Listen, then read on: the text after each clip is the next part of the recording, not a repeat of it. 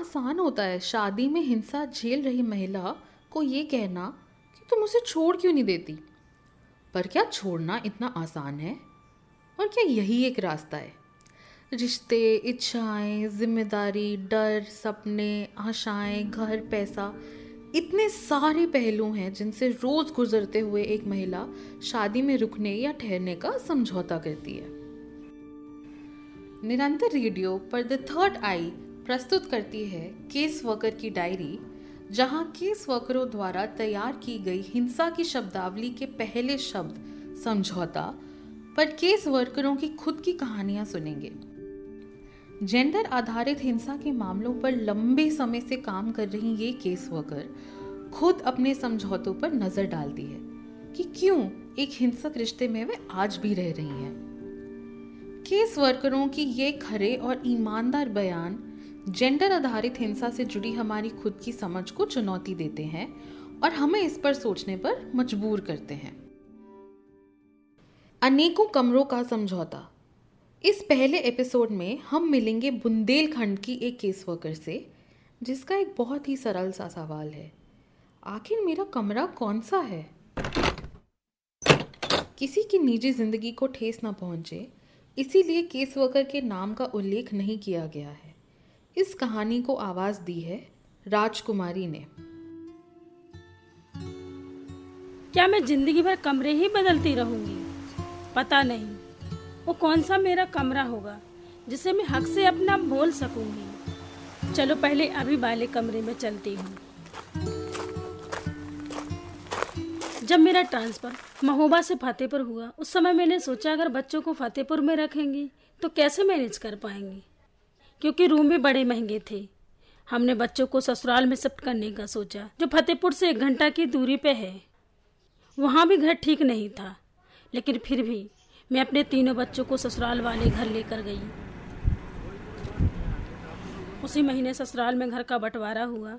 बंटवारे में एक छोटा सा घर मिला। उसमें भी लाइट नहीं थी। रात भर इतनी मच्छर काटते थे कि मेरे बच्चे सो नहीं पाते थे।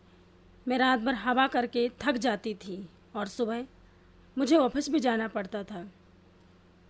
मैंने अपने ऑफ़िस में बात की, जिसमें मेरा पीएफ का पैसा निकलवाने के लिए ऑफ़िस के भैया ने पीएफ कंपनी वालों से बात की और मेरा पैसा एक ही माह में निकल आया। सबसे पहले मैं बिजली विभाग गई और अपने नाम से कनेक्शन करवाया। ऐसे ही मैंने अपने घर बनवाने में जो भी सामग्री लगती जैसे बालू है, सीमेंट, ईट बालों से बात करना और घर बनवाना शुरू कराया। घर बनने में मेरे बच्चों ने बहुत मदद की। ऐसे तो छोटे हैं मेरे बच्चे। एक बेटा तेरह साल का है और दूसरा पंद्रह साल का और बेटी सत्रह साल की है। जो भी काम होता था, मेरा बड़ा बेटा करता था। पति से तो कोई मतलब ही नहीं था। अगर थोड़ा भी काम करता तो पीने के लिए पैसे चाहिए थे। उसको इसलिए हम नहीं बोलते थे। जब घर बनकर तैयार हो गया, उस समय इतनी ज़्यादा खुशी हुई थी कि मेरा घर बन गया। अब मेरे बच्चे ठीक से रह सकेंगे। एक तरफ़ कूलर, एक तरफ़ अलमारी, एक तरफ़ इस्त्री किए हुए हमारे कपड़े। ऐसा कमरा था ये वाला। उस पर जब छपाई हो गई थी, तब एक कोने में खड़े रहकर मैंने एक सेल्फी खींची थी। कि ये मेरा खुद से बनाया हुआ घर है।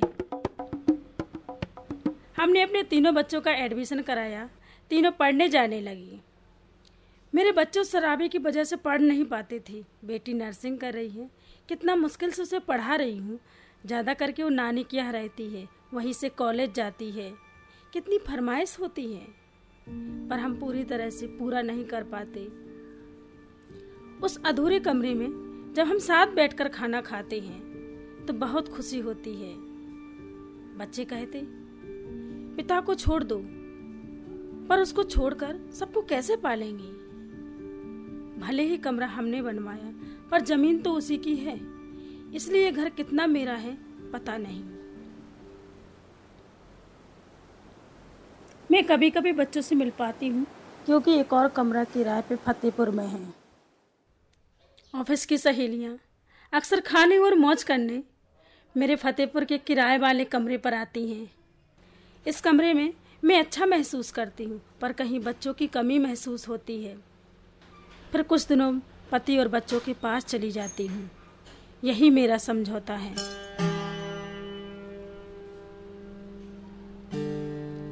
इस किराए वाले रूम पे होती हूँ, तब एक और कमरा याद आता है। मायके का घर। इस कमरे को मेरी मम्मी ने बनवाया था। मैंने अपनी चॉइस से आसमानी रंग की दीवारें करवाई थी। इस कमरे में मैं और मेरा छोटा भाई रहते थे।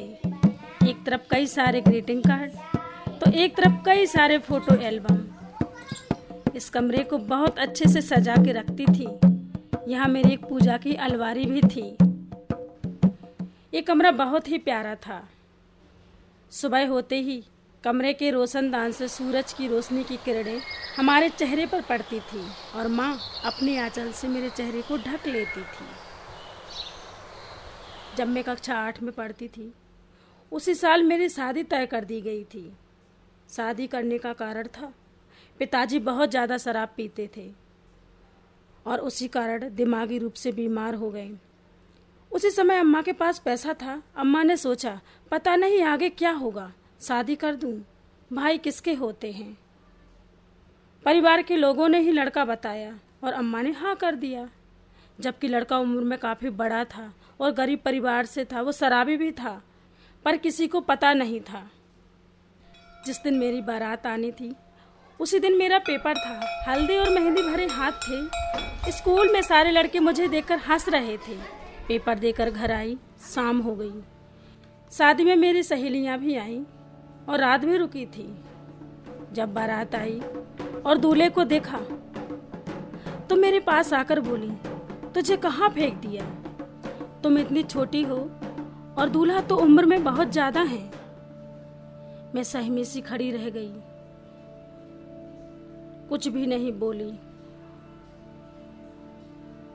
सुबह हुई, मेरी विदाई होने लगी।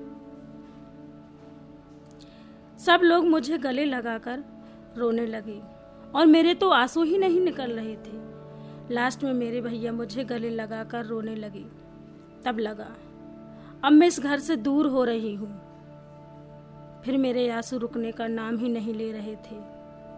अम्मा को भी एहसास हो गया था कि मैं अपनी फूल जैसी बच्ची को कहाँ डाल दिया है। और वहाँ से ये मायके का कमरा पीछे छूट गया। मैं ससुराल में आके यही बोलती थी, ये मेरा घर नहीं है। भैया आएगा, मैं चली जाऊँगी और फिर कभी नहीं आऊँगी। क्या ऐसे भी होते हैं कमरे, जहाँ खुद को किसी के हवाले सौंप दिया जाता है? मिट्टी का बना कच्चा और छोटा घर, उसमें झुककर ही जा सकते थे। कोई लाइट या पंखा नहीं। लालटेन की कम रोशनी में बस एक कोना ही नज़र आता था। और कमरे में उपलों का इतना ज़्यादा धुआँ था कि इंसान खास खास कर मर ही जाए। जब हम ससुराल पहुँचे तो देखा इतनी ज़्यादा भीड़ भाड़, ऊपर से इतना लंबा घूंघट। एक छोटा सा घर, उसी घर के एक कोने में मुझे बिठा दिया गया। मेरी ननद बिजना से हवा करने लगी। हम इतने छोटे और दुबले पतले, ऊपर से इतनी लंबी साड़ी का बोझ, मुझसे तो संभाले ही नहीं जा रहा था। मैं सबसे यही पूछती थी कि मैं अपने घर कब जाऊँगी। जितनी भी औरतें थी, सब यही बोले जा रही थी, अब यही तुम्हारा घर है, तुम्हें हमेशा यही रहना है।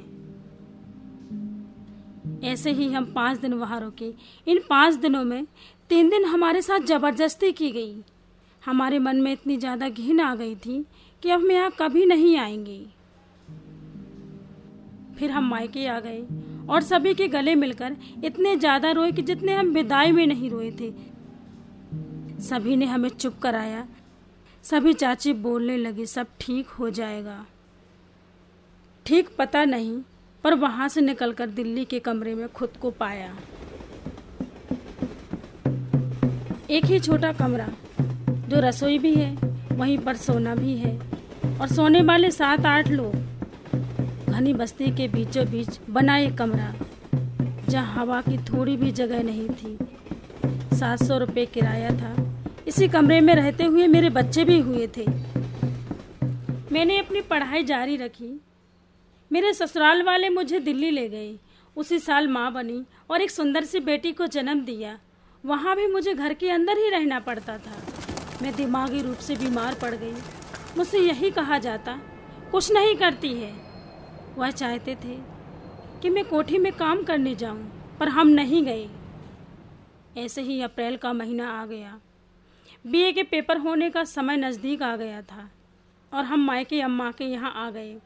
पेपर होने के बाद फिर दिल्ली चले गए। चार साल तक दिल्ली में ही रहे। वहीं पास के बच्चों को कोचिंग पढ़ाते थे। अपने बच्चों की देखभाल करना, घर संभालना और पढ़ाई भी करना कितना बड़ा ही मुश्किल था। यहाँ से बाहर न जाने कितने कमरे बदलते गए। जब दिल्ली छोड़ा, तब दिल में ठान लिया था कि चाहे कुछ भी हो जाए, यहाँ वापस नहीं आएँगे। आप अपने गाँव में ही काम करेंगे। ईटों का बना कच्चा सा कमरा, जिसमें मैं और मेरे बच्चे एक दूसरों की देखभाल करते थे। इसकी छत टीन की थी। उस छत को घंटों घूरते और सोचते, यहाँ कैसे आ गई? मुझे फतेहपुर की संस्था के बारे में पता चला। तभी मैंने एप्लीकेशन दिया। एक माह बाद मेरा ज्वाइनिंग लेटर आ गया। मैं बहुत ज़्यादा खुश हुई। मैं बचपन से बहुत सीधी सादी थी, बोलने से बहुत ज़्यादा डरती थी। ऑफ़िस के लोगों ने मेरा नाम चुपकी रख दिया था। जब भी मुझे ऑफ़िस से घर जाने में देर हो जाती थी तो पति बहुत ही ज़्यादा बोलता था। कैसी नौकरी करती है? इतनी लंबी मीटिंग तो किसी डीएम की नहीं होती है, जितनी तुम्हारी होती है। नौकरी तो करनी थी, और पति के साथ भी रहना था। तो मैं यहाँ भी चुपचाप ही रहती संस्था में काम करके मेरी सोच बदली और अपने ही मोहल्ले की लड़कियों की शादी कम उम्र में नहीं होने दी। मैंने अपनी कमाई से छोटा फ़ोन खरीदा। मैंने महिलाओं की समस्या पर काफ़ी काम किया। मैं महिलाओं को हिम्मत देती और खुद में भी हिम्मत लाई। मेरा मायका ऑफ़िस के पास था। तो अक्सर अपनी माँ के पास रुक जाती थी। एक दिन मैं ऑफ़िस से आई और बैठ गई। थोड़ी देर बाद अम्मा आई, बोली, चाची का घर खाली है, किराए पे ले ले। ये सुनकर मुझे शौक सा लगा। उस दिन मैं ऑफ़िस जाकर पूरा दिन बस यही सोच रही थी। मेरे मोहल्ले के लोग क्या सोचेंगे? इसका मायका इतना बड़ा है और ये किराए के मकान में रह रही है। शाम हुई और मैं घर आ गई। दूसरे ही दिन मैंने चाची का घर किराए पर ले लिया। चाची का घर हमारे घर से थोड़े दूर था। जब मैं कमरे से निकलकर ऑफ़िस जाती थी और एक गली में मेरा मायका देखती थी, तब बस यही सोचती थी कि कभी ये मेरा घर था। कुछ ज़्यादा ही हक जताते थे। पर ये नहीं पता था कि यहीं किराए के मकान में रहना पड़ेगा। उस मोहल्ले में मेरे रहने का कारण था मेरे बच्चे। क्योंकि बच्चों की देखरेख मेरी अम्मा करती थी। अगर कहीं दूर रहते तो बच्चों की देखभाल नहीं हो पाती। मेरी वजह से अम्मा को भी ताने सुनने पड़ते थे। भाभियाँ पड़ोस की औरतों से बोलती थी, बेटी के घर का काम करती हैं। उसी के बच्चों को देखती हैं। हमारे बच्चों को तो ध्यान नहीं देती। बिटिया के लिए मरती हैं। ये बातें जब मोहल्ला के चाची लोग बताती थी, मुझे बहुत तकलीफ़ होती थी। मैंने आज तक भाभीियों से ज़ुबान नहीं लड़ाई। अगर कभी कुछ बोल देती थी तो मैं चुपचाप सुन लेती थी। एक साल बाद मैंने थोड़ा दूर कमरा ले लिया। उसमें से मेरा उस गली से निकलना बंद हो गया। मेन रोड पर कमरा लिया था। बच्चों को ससुराल वाले घर भेज दिया और वहाँ खुद के पैसों से उनके लिए कमरा बनवाया। मायके का घर आना जाना कम हो गया। मैं अपनी टेंशन ऑफ़िस में कभी ज़ाहिर नहीं होने देती थी। पति से भी झगड़ा होता था। वो बातें भी किसी से नहीं बताती थी। कभी भी झगड़ा होने पर घर छोड़ने की बात करती हूँ। तो कहता है, अपना रूम लेके चली जा, ज़मीन तो मेरी है। अब एक कमरा कौन लेकर घर से निकल सकता है?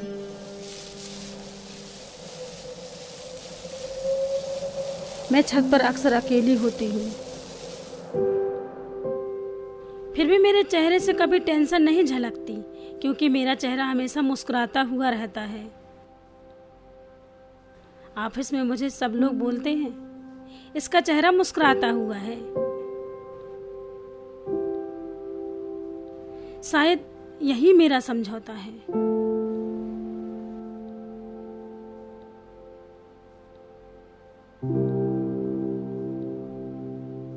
केसवा का डायरी के और दो पन्ने खुलेंगे अगले कुछ एपिसोड्स में। किसी की निजी ज़िंदगी को ठेस ना पहुँचे, इसीलिए केस वर्कर के नाम का उल्लेख नहीं किया गया है। इस ऑडियो को प्रोड्यूस और डिज़ाइन किया है माधुरी अडवाणी ने और ऑडियो की स्क्रिप्ट पे काम किया है माधुरी, अपेक्षा, सुमन और आस्था ने। निरंतर रेडियो पर केस वर्कर की डायरी के लिए जुड़े रहें।